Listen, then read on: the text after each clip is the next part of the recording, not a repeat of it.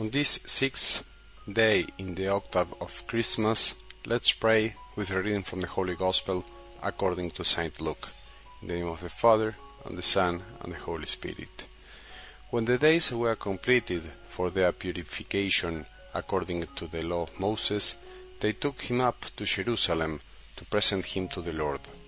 There was also a prophetess, Anna, the daughter of Phanuel, of the tribe of Asher. She was advanced in years, having lived seven years with her husband after her marriage, and then as a widow until she was eighty-four. She never left the temple, but worshipped night and day with fasting and prayer. And coming forward at that very time, she gave thanks to God and spoke about the child to all who were awaiting the redemption of Jerusalem. When they had fulfilled all the prescriptions of the law of the Lord, they returned to Galilee, to their own town of Nazareth. The child grew and became strong, filled with wisdom, and the favor of God was upon him. The Gospel of the Lord.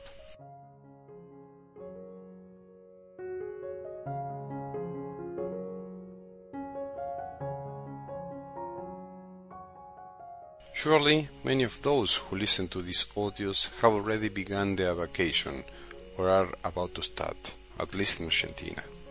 Or, if they are still working, they are probably slowing down somewhat. It's good to take a moment to think that not everyone can take a vacation, the time that we all deserve to rest, and that is very sad. Vacation time provides a wonderful opportunity to listen more, to listen in a different way, to listen from another place, physically or metaphorically speaking, or with a different attitude. In this world, not everyone has the chance to move around from one place to another, to travel, to visit new places, and to have a vacation. If you have received that grace, be grateful from the bottom of your heart because it's a gift from God. Sometimes changing your environment is enough to change your attitude. Seeing a different landscape can be enough to hear something you have never heard, or slowing down a bit and dispelling your anxiety can be enough to see something you didn't see before. Whether or not you go on vacation, take advantage of the opportunity to listen to the gospel. Remember that there is no vacation from listening to God's word. There is no vacation from wanting to be with the one who loves us. A committed Christian doesn't take a vacation from the love of God. If he did so, he would be making an error. It doesn't do us any good to go on a spiritual vacation and become someone who's completely different from who we really are. I hope you can live your vacation with God.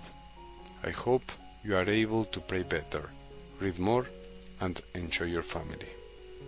While you are on vacation, let's pray for the millions of people who do not have the possibility of taking time off. Let's pray for the injustices of this selfish world. Let's be generous during our vacation. Let's not waste goods.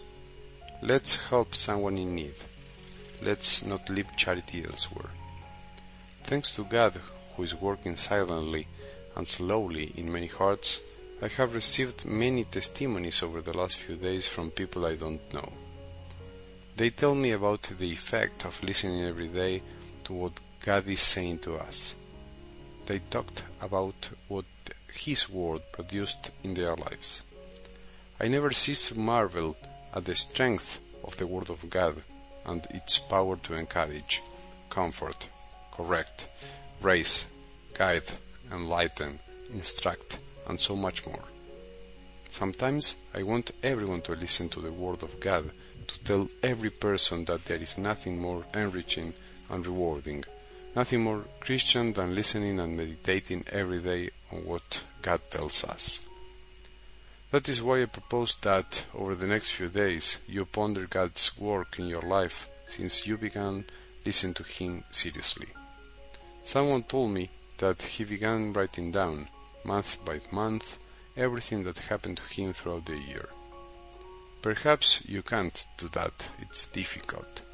But if you haven't already taken the time to evaluate God's concrete action in your life, I propose that you take advantage of the first days of your vacation to examine your year from a spiritual standpoint. I'm not merely talking about an exam of your conscience to become aware of your sins, but something wider, deeper, something like an evaluation of how your year went in your relationship with God, which, of course, is not abstract. It involves everything you do. As we were saying yesterday, this requires patience.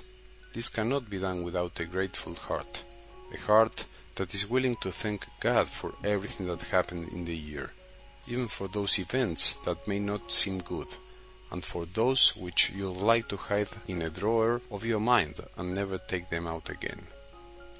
Let us remember that Mary knew how to keep all things in her heart while the child was growing up. In today's glimpse of the Gospel, Anna, now an old woman, knew how to wait until the end of her life to see Jesus to see the child. Anna was able to see him, surely because she had gone through a thousand difficult and unpleasant situations, including her widowhood and poverty. But there's an important detail in today's Gospel.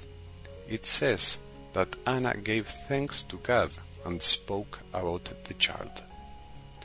How wonderful it would be if we could end this year like that giving thanks and speaking of the child, no matter what has happened or what we have suffered, whether we have been wrong or not, whether we have failed once or a thousand times.